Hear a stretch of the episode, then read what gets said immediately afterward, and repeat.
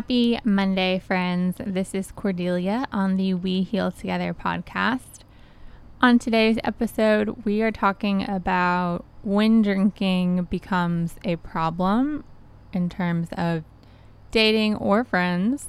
This could apply for many of you as helpful in terms of red flags. And for some of you out there who may be struggling with substance abuse of any kind, alcohol or otherwise, this could be helpful and to do some introspection and take it to heart. If you are struggling with any of this stuff, of course, as always, I always, always, always recommend working with a licensed therapist and getting the help you need. There's absolutely no shame if you're in a relationship or friendship like this and you need help or you need to talk to somebody objective. That's always an amazing tool. And likewise, if you are struggling with substance abuse yourself, I absolutely think it's so important to get help from a licensed professional. As always, my name is Cordelia, and a new podcast comes out every other week. The next podcast that will come out after this one will be released on Monday, September 6th. And I have an amazing guest that will be joining me on that one. Her name is Lindsay C. Gibson, Dr. Gibson. She you might know her from the many, many posts that I've done praising her uh, her books that she's come out with about emotionally immature parents. She has a new release, a new book coming out called Self Care for Adult Children of Emotionally Immature Parents. And so we will be talking about her work and talking about all of that on the next podcast. Very excited to have her on here. So I hope you guys tune in. After a few words from our sponsor, we will get right into this week's episode. And if you aren't following me on Instagram, be sure to check out my page at Codependent Recovery. Check out the show notes for more information about me, free worksheets, all the links, all the stuff. And that's all in the show notes for you. Without further ado, let's get healing.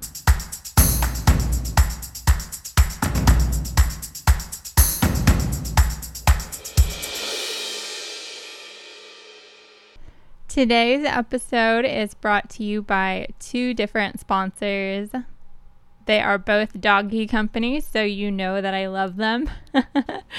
I will, for full disclosure and transparency, as I always want to disclose that kind of stuff to you, I will earn a commission if you end up clicking through the links for either of these sponsors and making a purchase. With that being said, I prior to getting in Instagram and getting any kind of partnership with these sponsors, as well as getting my podcast, with my own money, I I bought these products on my own out of my pocket and uh, I can honestly say that I like these products a lot. I, I stand behind these products, and that's the only reason that I'm comfortable partnering with them. So, first sponsor is Iron Doggy. If you follow me on Instagram, that's who I, I always show like the leash in my Instagram that I use on my two dogs. So I love their hands-free leashes. You can use them for walking or running, and they're awesome for taking your dogs around. Even if you just have one dog, they have that option, but they have awesome options for two dogs as well. I have linked in the show notes the leashes that I use for my dogs, as well as provided a general link. And if you use the code HEAL10, you get an additional 10% off. The other sponsor for today's episode is Embark. Again, this is another company that I paid for out of pocket, did the dog DNA testing kits on my dogs. And I thought it was such a cool process, and I was really excited for this opportunity now to partner with them. So the results came back it took about mine only took about two weeks, but they general generally come back in two to four weeks. The, they test over 350 breeds of dogs. They're the most accurate dog DNA test on the market, and they're the only canine DNA relative finder. They analyze over 200,000 genetic markers, and I've put the links for those kits in the show notes. If you use the Spring 50 code on the link that I provided to the Breed and Health Kit, that will get you $50 off. I loved finding out my dog's breeds. I thought that was so cool.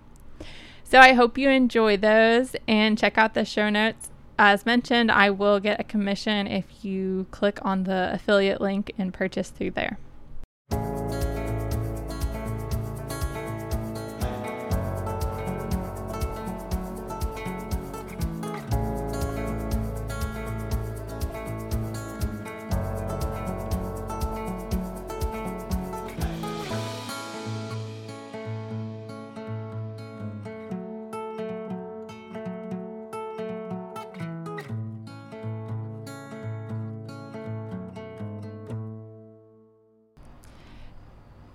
Episode is really from my series that I've been doing on Heart to Heart. So, if you are familiar with my podcast, they're usually packed full of citations and information, but my Heart to Heart series are really more off the cuff and from the heart and stemming from my life experiences a little background about what inspired me to do this podcast episode. I've been doing some reflection about my own dating life and similarities between past partners and the types of people that I've been drawn to. And I realized that I've tended to be more attracted to and more drawn to folks that drank more than I did or engaged in substances in a recreational way on an almost daily kind of basis. And in kind of going down this thought process and having this thought process, I found it to be really intriguing and interesting because my family of origin my parents, they don't drink and they don't do drugs. And in some ways, I kind of feel like since I hadn't really grown up in a household that engaged in drinking, like I didn't have a mom or a dad that were was drunk all the time or doing drugs or you know anything like that. And I'm not saying that I wish that I had that. I don't wish that I had that. But in some ways, I actually think, you know, I wasn't able to kind of pick up on these red flags and it wasn't exactly clear to me when these things, when substances, when drinking becomes a problem issue or is it just somebody kind of like letting loose from time to time? For many people, this podcast might seem second nature, or for many people, you might have grown up in a complete opposite household than me. And you may have grown up with parents that were on the opposite end of that spectrum, and you know all these signs like the back of your hand. I'm not trying to lecture anybody or tell anybody that I'm an expert. And I'm also, I want to preface this whole episode with this as well. I'm also not saying that alcohol, if you drink alcohol, if you do drugs, you're automatically this horrible person. I genuinely don't think that at all. I think, like most things, moderation is really important. And I think, especially with alcohol, I mean, I personally do enjoy a glass of wine from time to time, but frankly, I haven't drank. I think I had a glass of champagne this summer one time, and that was it. Like, I, I don't drink on a regular basis. I do like to drink on special occasions and, you know, when I feel like it, if I'm out to eat with somebody that I haven't seen in a long time and I want to have like a celebratory drink with them, great. I'm talking about in this podcast the types of behaviors that it's like you can't you can't go a day without drinking or doing whatever substance. So again, this doesn't have to just be for being mindful of your own life or being mindful of romantic partners or being mindful of who you're friends with or family members. This is just kind of inclusive of everything. So I don't want, although I'm talking about it in my own life in a dating context, it doesn't have to be. I think these, you'll find what I'm talking about really stretches across and can apply to different situations. So, again, I I, I, came up with the idea for this podcast episode from my own personal experience. And I sat down and I made a list of.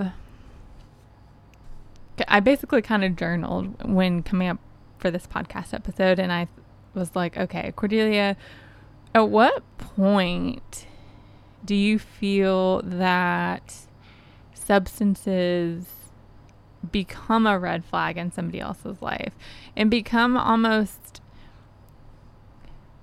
like unhealthy for you to be exposed to that person. It's so this is what I came up with and this is what the episode's about. So number 1, I think a good question for you to ask yourself is can this person ever hang out sober? By that I mean does every activity include alcohol? Even activities that don't normally include alcohol. So with my ex husband, I can't think of a single day of three and a half years that he didn't drink. And again, uh, I don't know how this is like everywhere, but in the South at least, growing up, I had a lot of friends and I heard a lot of people mention like this trope of dads coming home at night and drinking a beer. And so in my mind, I kind of was thinking, oh, this is just what households look like that somebody like drinks a beer every day. But even then, I was definitely rationalizing it and downplaying it because it wasn't just a beer every day. It was it was more than one beer, but I will elaborate on that a little bit.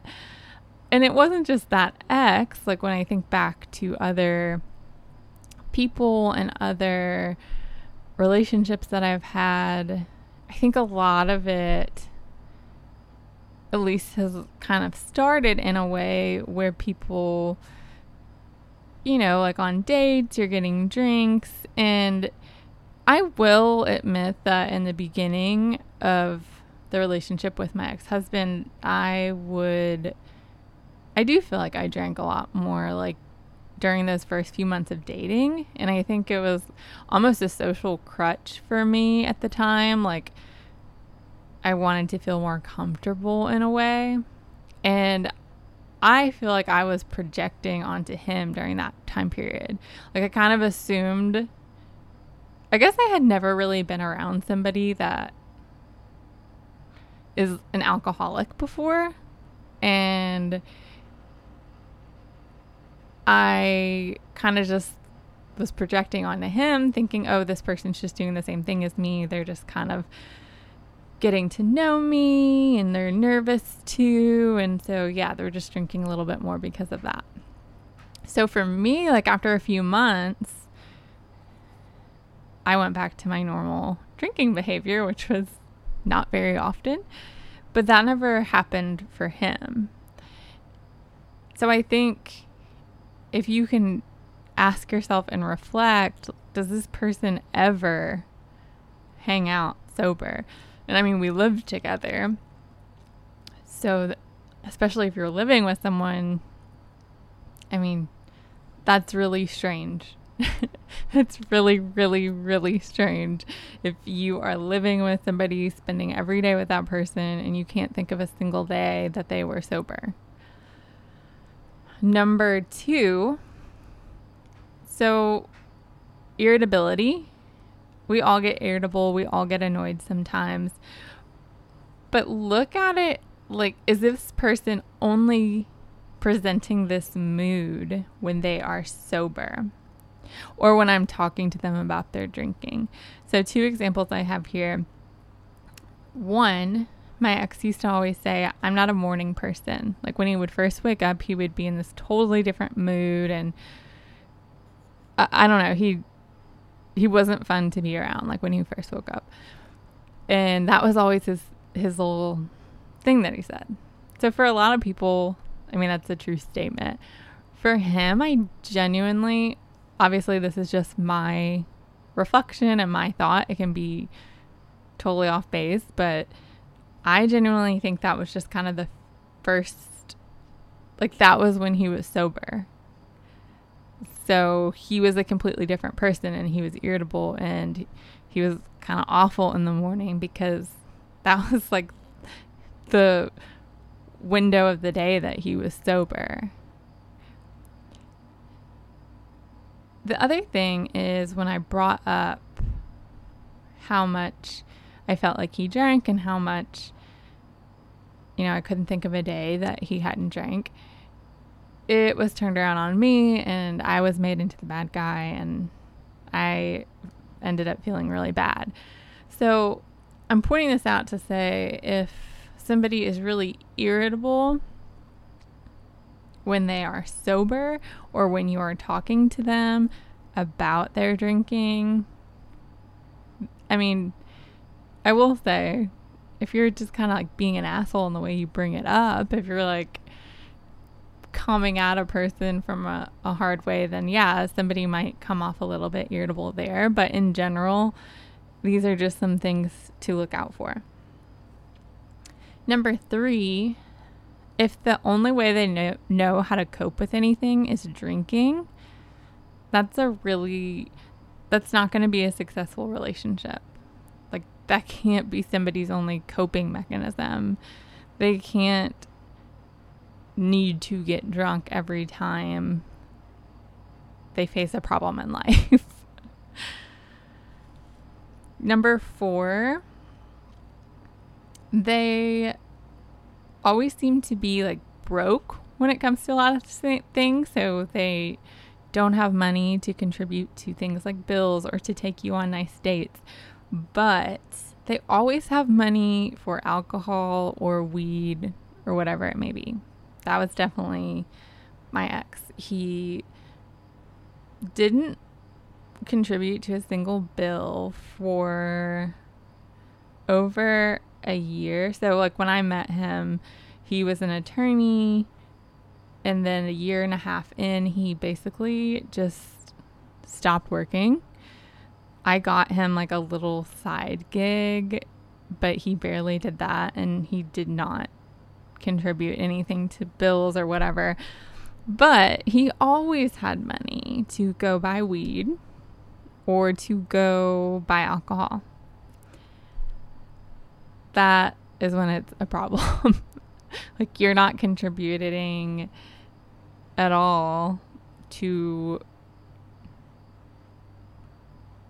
to things that a 35 year old human should be contributing to, but you've got money to buy weed and alcohol. Number five, if they aren't drinking, they need something else. So, again, just sticking with my examples, he needed to smoke weed. He needed to have dip in his mouth. Like he always needs something if he couldn't have a drink at that exact moment. Number six, I think when a person hides themselves and they're living this double life around alcohol, that's when it becomes really problematic his parents, so he was like 35, his parents had no idea that he drank alcohol. And he drank alcohol every day. And when we got married, it was a very big issue that I wanted to have wine and beer at the wedding. And he, my ex husband, like made this whole issue about it. He wasn't saying he didn't want alcohol at the wedding, but he wanted like I straight up asked him, "So are you saying that you're not going to drink at the wedding?" And it was no, he just wanted to do it in secret. So to me, that's really problematic when you are hiding, actively hiding, especially you know, I'm not talking about like an 18 year old that's not of legal drinking age it's like hiding from their parents. It's this is a 35 year old man, like who's not comfortable. Like he's drinking every day at, at the house. He's smoking weed, but he can't tell his parents, like, hey, I'm gonna drink some wine at the wedding. Number seven, he was always so proud that he did not have, he didn't get hangovers. Like I always got hangovers when I still get hangovers when I drink. And he would always be so proud and be like, yeah, I never get hangovers. And looking back on it, like that's definitely a red flag and a sign that you're drinking a lot. Next, the friends that people choose to keep. And by that, I mean, what activities are they doing?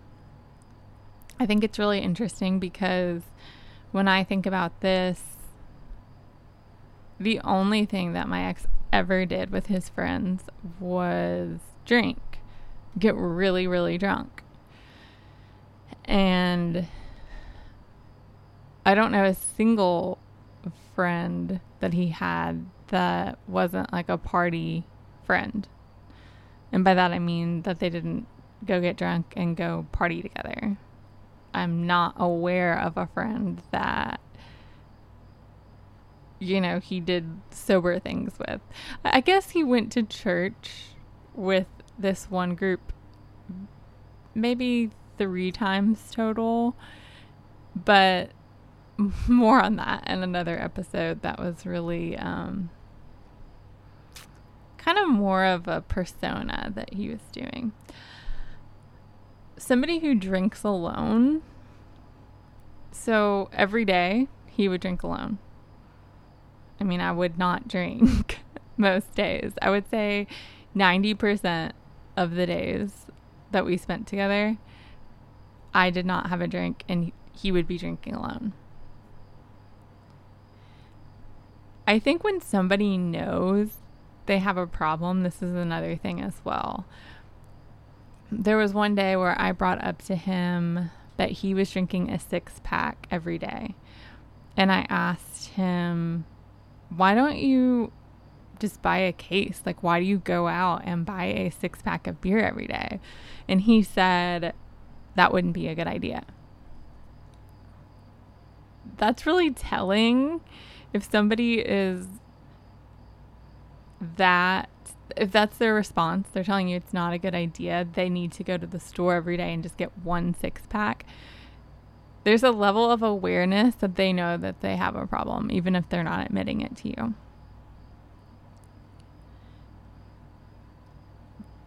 Looking back, kind of what I addressed earlier about when I met him, he was an attorney.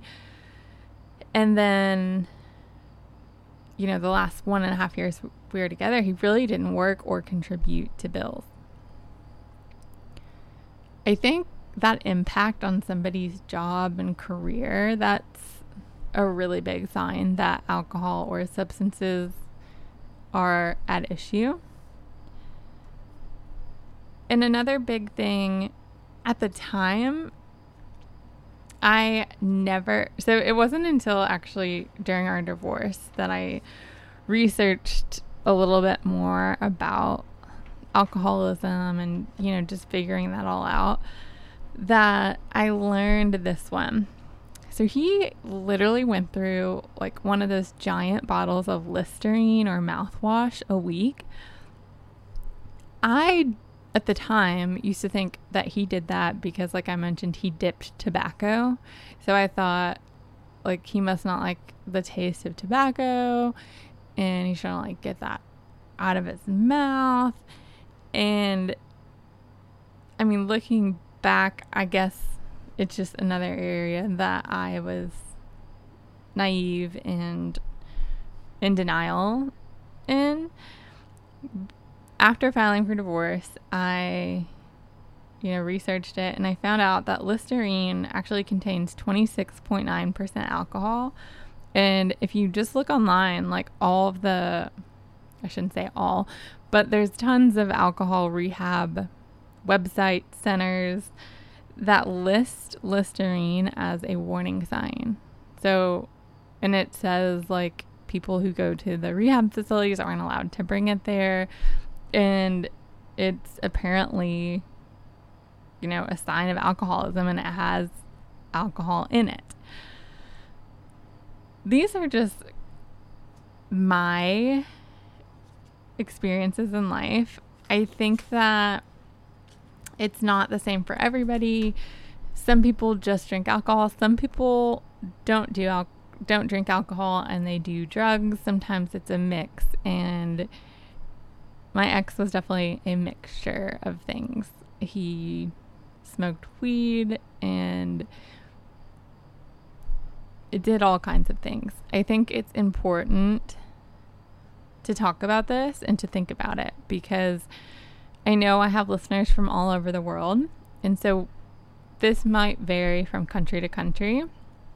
But in the US, I think for most people who grew up in the United States, there has definitely become this kind of party culture starting from a young age and definitely going particularly if you went to college and were part of that scene. There's a really huge kind of epidemic almost of binge drinking and that's really normalized. And i think once you get out in the dating world and depending on where you are at in life and how old you are you've got to start thinking about these things because i didn't. I didn't think about this stuff. And I think when you're in college, you're just kind of like having fun and you're just around somebody and you guys have a good time together and you're not really thinking as much about substances and how that can really impact your life and how that can impact a relationship. And no matter what age you're at, but especially young listeners, I hope that you take this to heart because it is really important. I think, you know, in the examples that I was giving you, when I met my ex, I was 26. And, you know, that's not that long after college and law school. And he was 31 when I met him. So it's another thing. Like he was very far removed from college. He was very far removed from all that. And this was still his behavior and the kind of stuff he was engaging in. This isn't like a person going through a party phase and they're 18, 19, 20. This is somebody who's really set in their ways and that's who they are. I'm not saying that you have to break up with somebody like this. I'm not saying you have to break up with somebody who uses drugs or drinks. Again, I I think there's a really big difference between what we're talking about in this podcast today versus somebody who is able to be sober and doesn't need this stuff to function and have fun and be happy and be around other people. I think only you can make the call of what's right for you and what's right in your life.